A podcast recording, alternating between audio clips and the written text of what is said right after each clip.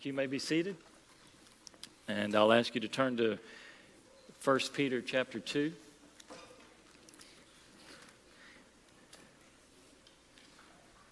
And it could be an interesting morning this morning. I was driving into church just like I do, you know, every Sunday. I did have to go by my workplace just briefly, but then I took a wrong turn coming to church. It took me about 10 minutes out of the way. And then a while ago, I was uh, I picked up my glasses case and thought, well, that feels kind of light. And sure enough, I got a really nice case with me, but I don't have any glasses with me. So could be interesting. First Peter chapter 2, and we're going to read verses 1 through 12. I'll just be speaking on verses 1 through, thir- 1 through 3. But we'll read to give context and also to kind of prime the pump for next week as we get into it. And as you guys know, when you read through God's Word, it always has a continuity that is there. And so uh, this will kind of pull us on through to the next set of Scripture. So, as I like to do, if I'll, I'll ask you to stand if you're physically able, and we'll read Second or First Peter chapter two. This is what it says to us.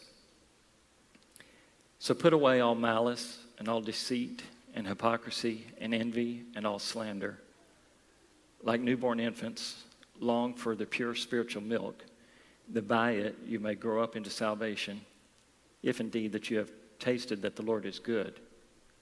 As you come to him, a living stone rejected by men, but in the sight of God chosen and precious, you yourselves, like living stones, are being built up as a spiritual house to be a holy priesthood to offer spiritual sacrifices acceptable to God through Jesus Christ. For it stands in Scripture Behold, I am laying in Zion a stone, a cornerstone chosen and precious, and whoever believes in him will not be put to shame. So the honor is for you who believe. But for those who do not believe, the stone that the builders rejected has become the cornerstone and a stone of stumbling and a rock of offense. They stumble because they disobey the word as they were destined to do.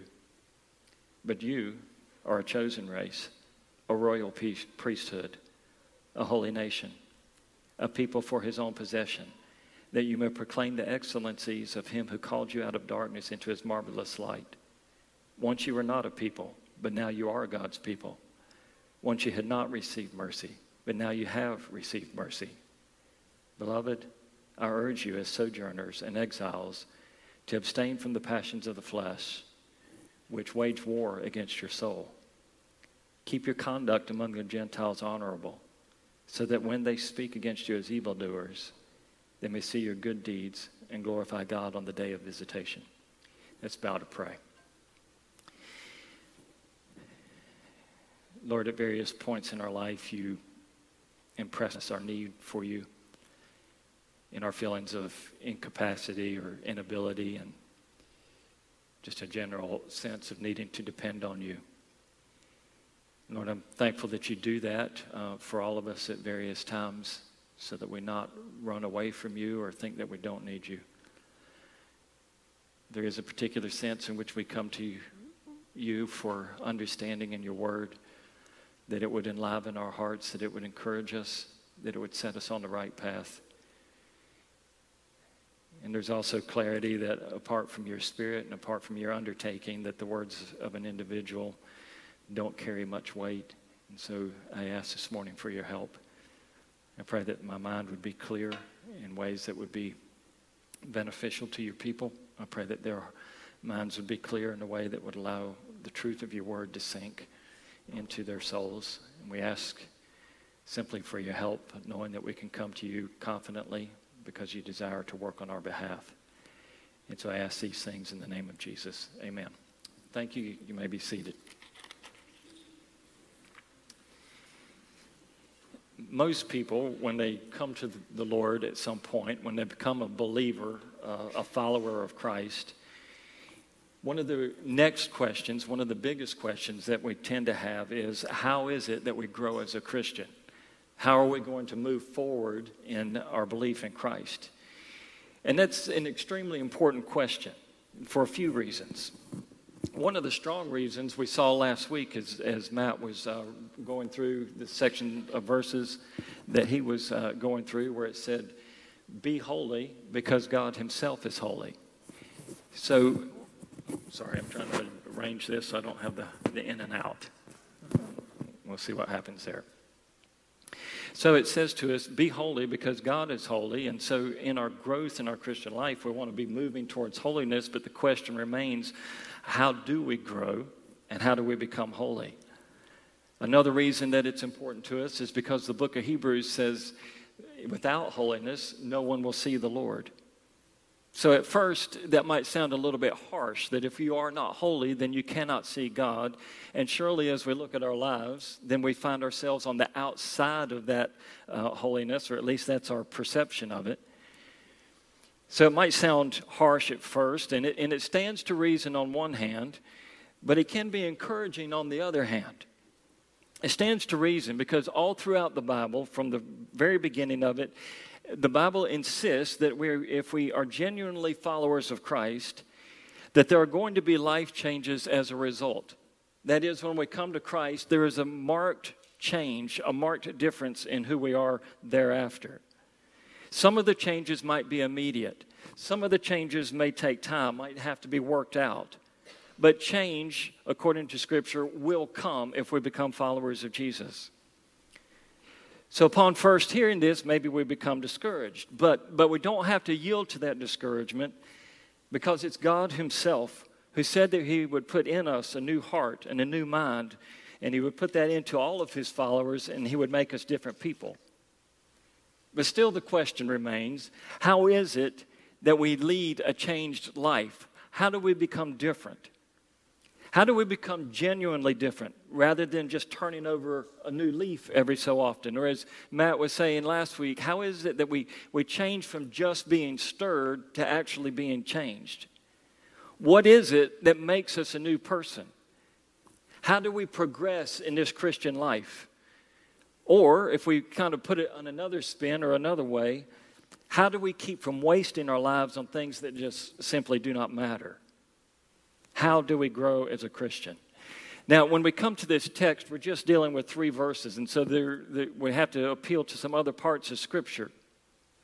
But the best thing to do as we're trying to understand this is to boil it down as simply as we possibly can. And so I've laid out these three verses in this way there's two instructions, one explanation, and one contingency. So let me start, first of all, just naming what these are so we know where we're headed in this process. There's two instructions. The first one that we read was, so put away. So there are going to be some things that we need to leave behind. And then it says, so desire spiritual milk. So there are going to be some things that we need to take on. Now, there was an explanation that if we do these two things, we can grow so that you can grow. But there was a contingency, and the contingency is if you have tasted that God is good. So we'll walk our, our way through these three verses, kind of following that, that process this morning. You noted the very first word of, of chapter 2, verse 1 is so. Maybe the translation you're reading may have started with therefore. But so tells us that what we're getting ready to hear, what we're getting ready to read in, in verse uh, 1 of chapter 2, is predicated on what came before in chapter 1. What we're hearing today is based on what we heard last week or the last couple of weeks. And then what is said, we're supposed to take a specific action. But before we can get to that specific action, we need to see what leads to the action. So if we, we could say it like this the so in chapter 2 doesn't make much sense unless we have the what of chapter 1. So, in order to stand those things, these, understand these directives for living a new life, we're going to have to look at the lay of the land. Now, I'm not going to repreach chapter 1, but I do need to point out some specific things that are laid out for us there. And so I'm just going to point out chapter 1, verses 3 through 5 to summarize one of those items.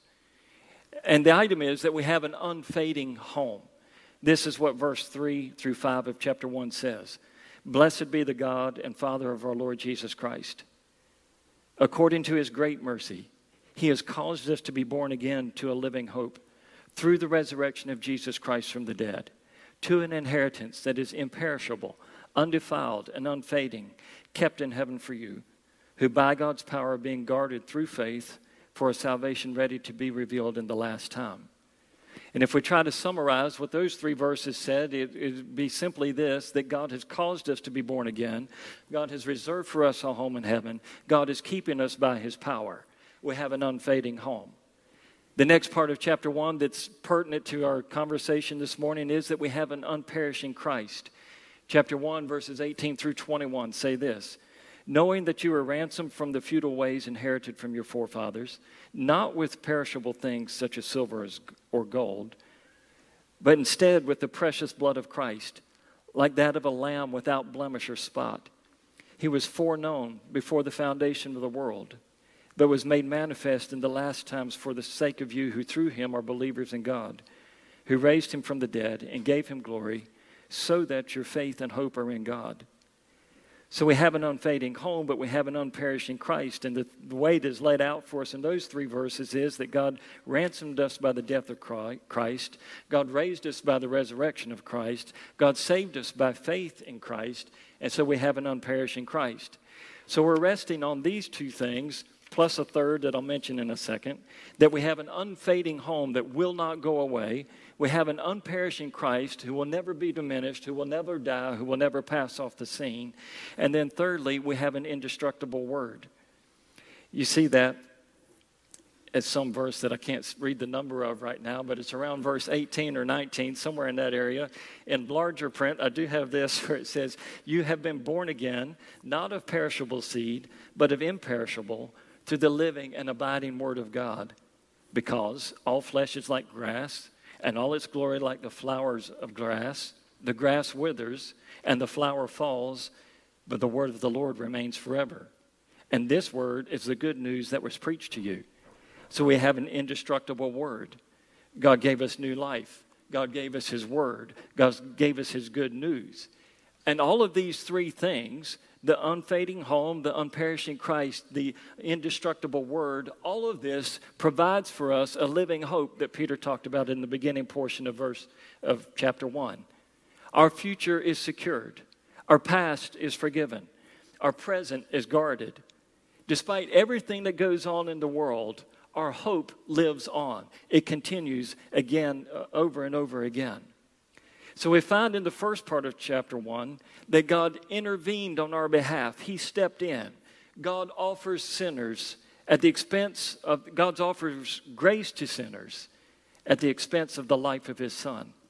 He doesn't ask people to be good, he asks them to trust what he has done for them. Now, the readers of the Hebrew Old Testament would be alert to this pattern that Peter is kind of developing. You will remember, I'm hopeful, uh, the, the Ten Commandments. And when we normally come to the Ten Commandments, we start out where it, where it says, You shall have no other gods before me. You shall have no, make for yourself no graven image. You shall not take the name of the Lord your God in vain. And on it goes through the ten, uh, ten Commandments that were given. The first four having to do with our relationship with God, the last six having to do with our relationship with man. But too frequently we start with the commandment chapter 1, uh, or commandment 1. But do you recall from your reading in the past what precedes command 1? The Ten Commandments are, are written for us in Exodus chapter 20 and Deuteronomy chapter 5. And in both places where the Ten Commandments are listed, they're prefaced by a particular story and a particular verse. This is what it says in Exodus chapter 20, verse 2. I am the Lord your God who brought you out of the land of Egypt, out of the house of slavery. So, you should have no other gods before me. None of the other gods went down to Egypt to rescue you. None of the other gods brought any kind of life to you. All of the other gods left you in your bondage. I delivered you from the land of Egypt. I delivered you out of your slavery so that you do not need to have any other gods before me. You don't need to make any kind of graven image that make, might make you want to worship some uh, uh, handmade idol because my love extends to thousands of generations. You should not take my name in vain because I'm a serious God who does seriously good things. And so my name should not be used flippantly or as if it doesn't matter or, or just as, as, a, as a byword. And on it goes through these Ten Commandments, but it is all predicated on this first piece that God has delivered his people out of the land of Egypt and delivered them from slavery. And so it is with us. When we begin to work our way towards the so of what we need to do of chapter 2, it's all predicated on this that God rescued us out of our slavery, God rescued us out of our sin, God rescued us out of our death. And so now we can turn our attention to how we ought to to behave and the things that we should do. If we become a follower of Christ, what is it that we're now supposed to do? And this really gets to the heart of the question of a lot of people. Yes, we do, in fact, want to live the Christian life. We do, in fact, want to be holy. But how do we do that? So we'll begin with these two instructions. Chapter 2, verse 1. So put away all malice and all deceit and hypocrisy and envy and all slander. And the first thing he commands us here is to put away certain behaviors. In the list here, there's five that are named. I just read them to you malice, deceit, hypocrisies, envies, slanders. The list isn't an exhaustive list that, of everything that we need to put off. It relates particularly to how we're supposed to love one another and, the, and those things that can derail our love for one another, as, as Matt spoke about at the end of last week. There are other verses in the Bible that lay out for us a myriad of things that we're supposed to. And frequently in Scripture, the Bible uses this imagery of, of taking off the old that is, is stained, the old ugly behavior, and in place of it, putting on something new that is clean. In contrast to that, you're supposed to take off the old, but the other side of that is that we're supposed to now desire the true spiritual milk, the pure spiritual milk. Desire what is essential. There are some behaviors that we're inclined to follow that we should not follow. And there are some other behaviors that we might not be inclined to follow that we should follow. And the way to grow spiritually is to learn how to act and how to address those, those desires that we have. Essentially, what we have here is two ways of living being discussed. One way of living is largely according to how we feel at the moment. The other way of living is according to a new way of life. And again, when we come to this, this has been laid out for us in Scripture before, and we can take just the first psalm of the book of Psalms that you would be familiar with likely. And this psalm is kind of the introductory uh, portion to the rest of the Psalms, and this is what it says. And notice the two ways of living. Blessed is the man who walks in the counsel of, who walks, I'm sorry, let me start again. Blessed is the man who does not walk in the counsel of the wicked nor finds his place with the sinners, nor sits in the seat of the scoffers. But his delight is in the law of the Lord, and on his law he meditates day and night. He's like a tree that's planted by streams of water that yields its fruit in its season, and its leaf does not wither. In everything he does, he prospers, but the wicked are not so. They're like the chaff that the wind drives away. Therefore, the wicked will not stand in judgment, nor sinners in the congregation of the righteous. For the Lord knows the way of the righteous, but the way of the wicked will perish. Always through Scripture, we're presented two different ways of living. One way is a broad way that many follow, and the other way is a narrow way that few follow. So there are always two ways of living presented to us. But our world currently is awash with the idea that doing anything that is contrary to the way that we feel is being inauthentic to our true selves. We're constantly told this that we should be true to ourselves. Whatever is our most natural, innate desire is what has to be acted on. And if we do not act on that, then we're being inauthentic and we're not fulfilling the destiny that we're supposed to have. Essentially, the idea is that whatever makes us immediately happy is what we should do. If it feels right, do it. If it's self fulfilling, engage in it. But that's precisely what the Bible describes as the old way of life. It might come as a surprise to some of us that we are supposed to tell ourselves no about some things, some things that maybe we would really like to do. And we are supposed to tell ourselves to, to yes, do some things that perhaps we would not really care to do. So much of our society has been given over to the idea that anything that intrudes on our innate desires is somehow stifling us and making us less than we ought to be. Than we ought to be. So th- this is easily seen. Check out nearly any movie, and it's all about self fulfillment. This is Disney right on up. Or read nearly any self help magazine, and there'll be all sorts of explanations about how you can actualize yourself You'll be encouraged to act on your desires. You'll be encouraged to authenticate your feelings. You'll be encouraged to fulfill your personal destiny. Live your truth is kind of the catchphrase of our day. And if I were the devil, I should clarify that I'm not. If I were the devil and I somehow wanted to stay behind the scenes and still accomplish my agenda, I could hardly choose a better way to accomplish my ends than to encourage everybody to live their own truth. But maybe if we're going to talk about truth, we should actually be honest with one another.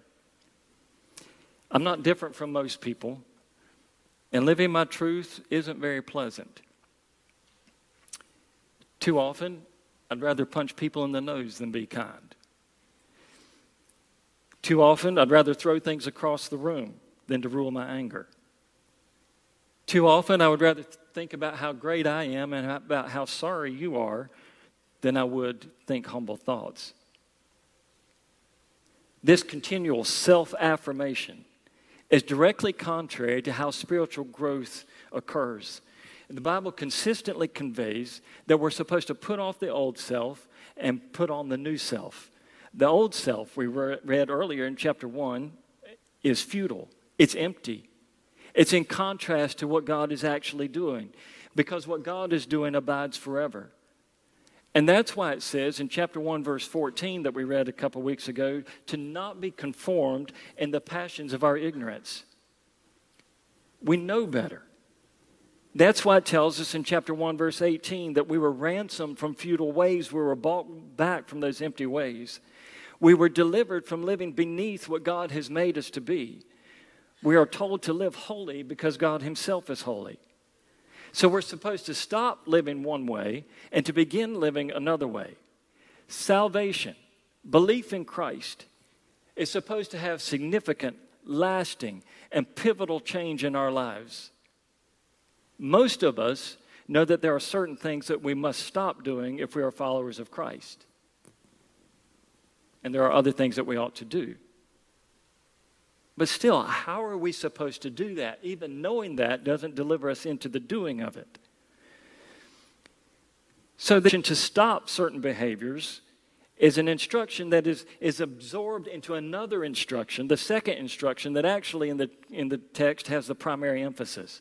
So, it's a little bit like saying this Go to the USS North Carolina, go visit the USS North Carolina when you go to Wilmington, North Carolina.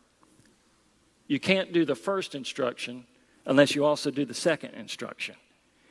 And that's what's going on inside of this verse 1. You cannot put off certain things unless you do the second thing of um, pursuing the pure spiritual milk.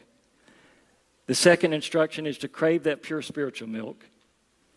It has to do with desiring what is true and substantive in contrast to what is passing away. And it gets comes just on the heels of the Bible being described as the living and everlasting Word of God. What it points to, in total here, is the necessity of God's Word in the effort to grow spiritually. God's Word informs our minds, and it reshapes our view of the world, and it reorients us in what is important.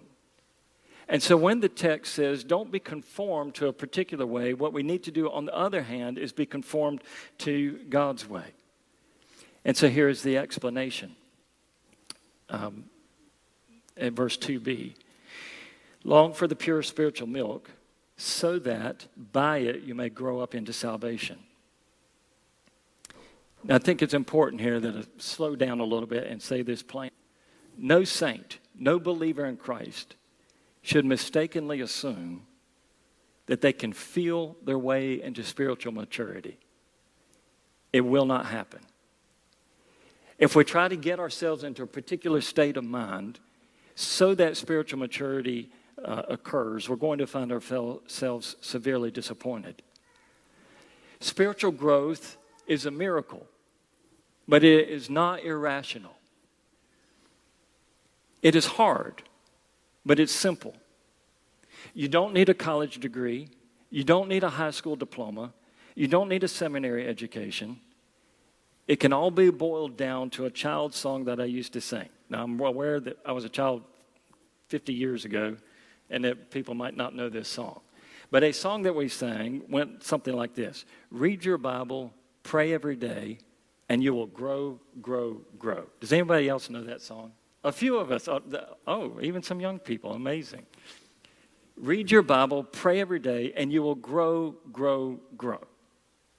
That's simple. The converse is in the song as well. Neglect your Bible, forget to pray, and you will shrink, shrink, shrink.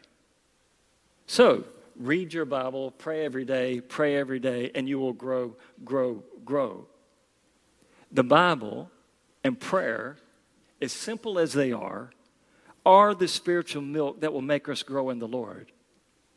Spiritual growth doesn't come through sudden feelings, as welcome as they might be. Spiritual growth comes through thinking deeply about those things that matter. We've already seen that we're not to conform to our former way of thinking. And, and, Paul says this in Romans chapter 12.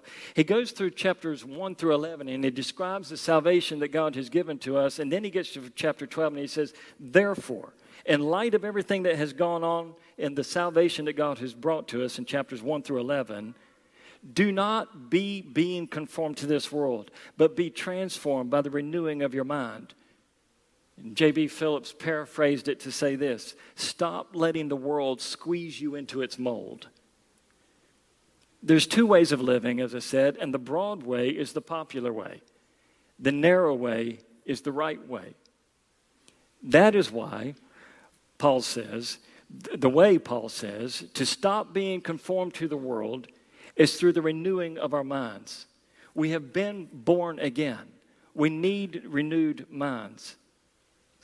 That means that we're going to have to think differently about life, about people, about God. And it won't happen overnight. We goes gradually to God's word, and gradually it reshapes us into holy people. We gradually learn to live as God made us. Think about the sins that we are to put off. A steady diet of God's Word will help us see that if we treat people deceitfully, we dishonor God, but we also demean people.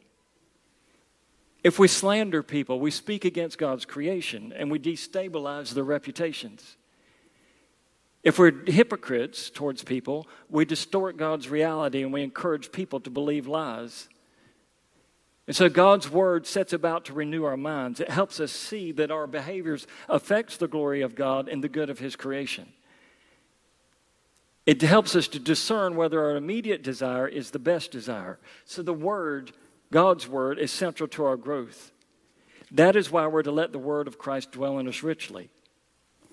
Can I just demonstrate a second how this works in our lives? And I started to do a picture on the screen, wasn't sure if it would be helpful or not, but 2 Peter chapter 1, if you can flip to that passage, 2 Peter chapter 1, verse 3.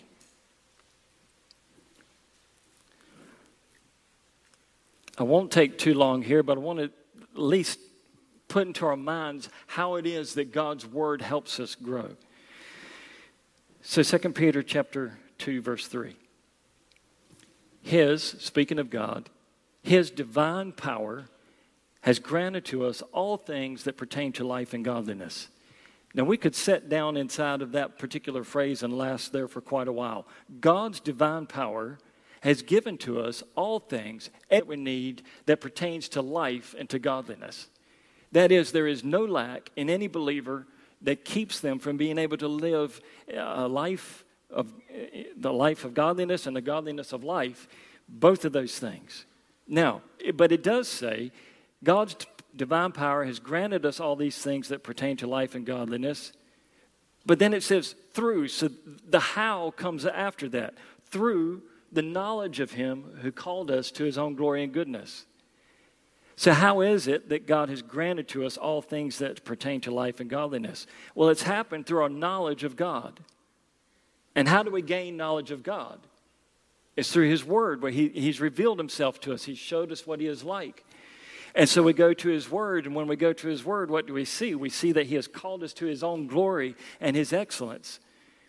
And so, what, when we look at what God is like, He's full of glory, He's full of excellence. But out of this glory and excellence, it goes to the next words. It says, by which, so by God's glory and by God's excellence, He has granted to us His precious and very great promises. So, track what's going on here.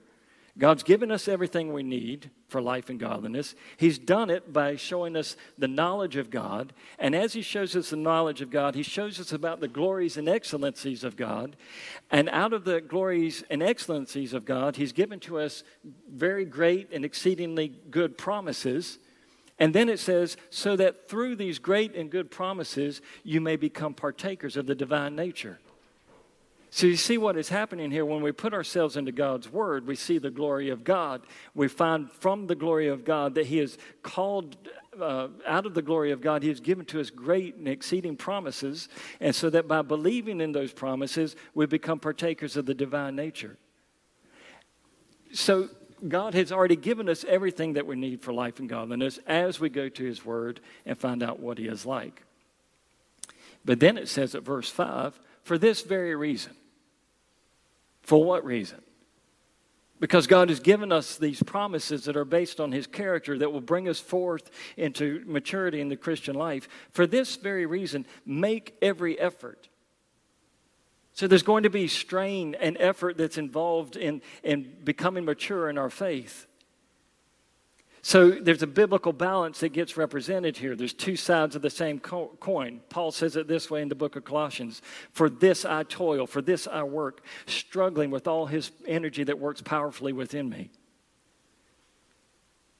Have you ever wondered if God's power is at work in Paul, why he was struggling? Surely God's power can overcome all evil, so why is it a struggle, and why is it a struggle for us? But God's designed it this way. It, it, I, I, don't mean to be disrespectful in this, but it's, it's a little bit like a three legged race. Um, if you've ever tried to do that and you've out, tried to outrun your partner, it, it just doesn't work. You've got to be working in uh, tandem with each other. Or if you just kind of give up and, and lay there like a, uh, a garbage bag or something, they, they can't move forward either. So when God uh, produces maturity in us, it does require good effort. There's, there's, there's some hardness that is involved with it. But we're working based on the promises that God has given us. So let me see if I can illustrate how this would play out, let's just say, with the envy that we read about in 1 Peter chapter 2. If I'm tempted to be envious, I should look to the promises of God. And so I should open up God's word and I should say, okay, what has God said? Well, in Philippians, he has promised that he will supply all my needs according to the riches of Christ Jesus. In Psalm 23, it says, The Lord is my shepherd. I shall not lack any good thing.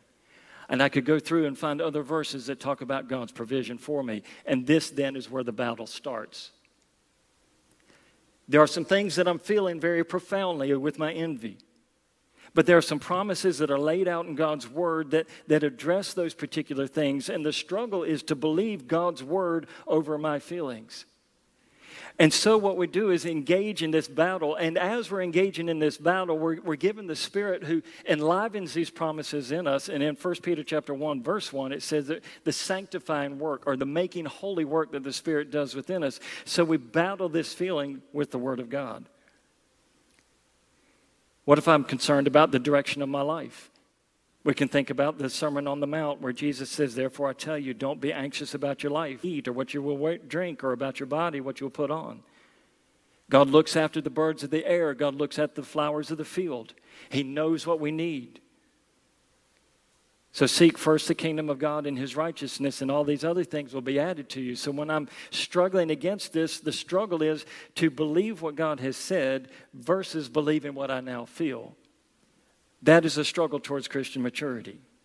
If I'm full of pride, I can think about verses like this just simply God resists the proud, but gives grace to the humble. So I would encourage you, if you're a younger saint, or even if you're not a younger saint, if you're struggling with some sin, ask around.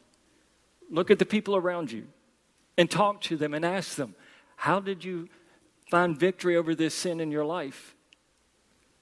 And you may look at them now and think, Well, they're so mature as a believer, they seem so holy, if surely they never uh, put up or, or never struggled with these kinds of things. But what you're forgetting is you're seeing them 30, 40 years down the road. If you had seen them 30 years ago, you would have said, This guy's helpless. He's never going to grow in his Christian faith. Or this lady, she's so obstinate, there's no way she's going to move forward. But what has steadily happened over the course of the years is that God's Word has reshaped and, and uh, transformed their thinking and transformed their minds. So now that they have good faith in Christ and they trust in Him and they hang, hang on to these promises, and just, just talk to the other believers who have come to follow after Christ, and you'll find that their hope will become your hope, and you will see how God's word has played its uh, role in their maturing as saints. There's one other item that we need to get here to here before we conclude. Because he says, put away these things, grab hold of the true spiritual milk, because that will bring about spiritual maturity. But then at verse 3, it says, If indeed you have tasted that the Lord is good. The first step in answering the question of how we grow in faith is to find out where we are right now. Do we belong to Christ? Have we been delivered from spiritual slavery? We're not going to go anywhere in the Christian life if we are not a Christian, if we are not a Christ follower. But then that begs the question how do we become a Christian? And there's probably a couple of different ways to say it, but there are at least two steps to becoming a follower of Jesus. And the first step is that we need to know some objective truths about Christ. We need to know that He came to earth, that He lived a sinless life, and that He died for our sins. We need to understand that He took the wrath of God that was rightfully ours and He paid the penalty of our sin. We need to know that Christ was resurrected after three days in a tomb and that He lives forever now and will one day come for those who trust Him. But that's step one. Because the second step in becoming a Christian is also critical. Knowing about Christ is something that even the devil does. But being a follower of Christ implies that you place your trust in what you know about Him. There's scholars across the world who know more than you and I put together about the facts of Jesus. But knowing facts about Jesus only makes you smart. It doesn't make you Christian. What makes you Christian is trusting Christ with this life and trusting Him with the next. In fact, you trust Him so much that your whole life takes a turn. It's a conversion from what you once were to something else. It is a conversion to being a Christian. If we have believed in Christ as our Savior, that is, that we've trusted Him to deliver, to deliver us from our sins, then we can go on in these verses and we can go on in maturity. But if we're not a believer, not a follower of Christ, then these verses simply have no effect on us. That's why it says, if you have tasted that the Lord is good. But if you are a follower of Christ, and if you have tasted of his goodness and kindness, I close with just a few thoughts. Number one, holiness is not God's device to keep you from happiness. It's kind of portrayed that way in our world. But holiness does keep us from pursuing things that wage war against our souls. The pursuit of holiness is pursuing to uh, evade those things that wage war against our souls. The metaphor didn't flow very well there, but you understand what I'm saying. Holiness keeps us from pursuing the things that wage war against our souls. Holiness does require us to treat people as creatures who have been made in the image of God. Think about all our sins against other people. Each of those demean them as God's created being in some way. Holiness does insist that we act as people who have a lasting and abiding value with dignity and a seriousness that is worthy of, of the God who called us. Point number two whatever sin you struggle with, and when I say whatever, I mean whatever sin that you struggle with, be assured that that sin is not stronger than the power of the cross or the promise of God. It just isn't. It's not. There is no created thing in all the world that is more powerful than the power of Christ.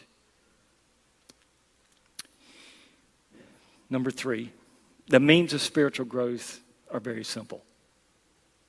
It's just this the Word of God, prayer, and the people of God. That's it our fellow brothers and sisters in Christ in Ukraine or uh, other war torn areas will, at some point, maybe not today, but at some point, they're going to sit down with a Bible and their fellow sisters and brothers in Christ, and they're going to pray. And they will be no less equipped than we are to become mature saints. That's all that it requires. We don't need to make it difficult or hard. It's simple obedience to the revealed and very clear Word of God it's prayer that He will enable us to remember the promises that He's given us and leaning on one another to remind each other when our weak, knees get weak and when our arms grow feeble. Let me just give this Old Testament story just very briefly. There was a man named Naaman who had leprosy. He was from a different country, Syria, I think, and he comes down to see either Elijah or Elisha, and he wants to be healed. Well, the instruction comes to him go back home, wash in the river, and then you'll be healed. Well, it's a dirty river, a common river, and Naaman is too proud to do it. And so he turns around to leave, he and his entourage, and they're heading away back to his homeland. And one of his servants says to him, Hey, Naaman, if the prophet had asked you to do something tremendously difficult, you would have done that, wouldn't you? And of course, the answer was yes. If it was difficult, Naaman was going to do it. He would do whatever it took if it was difficult. But what he tripped over was the common thing of just washing in the river that he had seen multiple, multiple times. Unfortunately, sometimes in our Christian lives, we're looking for the difficult thing to do. Well, we really just need to wash in the river. We just need to read the word. We need to pray. We need to lean on each other. So I'll leave you with this verse from Hebrews chapter 13. It comes at the end of the book, the closing two verses of the book, and this is what it says Now may the God of peace, who brought again from the dead our Lord Jesus, the great shepherd of the sheep, by the blood of the eternal covenant, may he equip you with everything good so that you may do his will, working in us what is pleasing in his sight, through Jesus Christ, to whom be glory forever and ever. Amen. I'll ask you, if you will, to stand as we pray and prepare to sing. Lord, you've given us everything that we need in Christ. You've given us your spirit to convict and your spirit to comfort and your spirit to guide. You've given us your exceeding great and precious promises so that we can believe. And so I ask that you'd help us not to be uh, discouraged with our sin. Help us to be disappointed with it. And help us to remember that you set about to make us clean, to wash us, and to make us a royal priesthood. And so I ask that you would help us to avail ourselves of the blessing that you've given us in your word and through prayer and through one another so that we can grow in our walk with you. Thank you for your mercy and your kindness. And it's in Jesus' name I pray. Amen.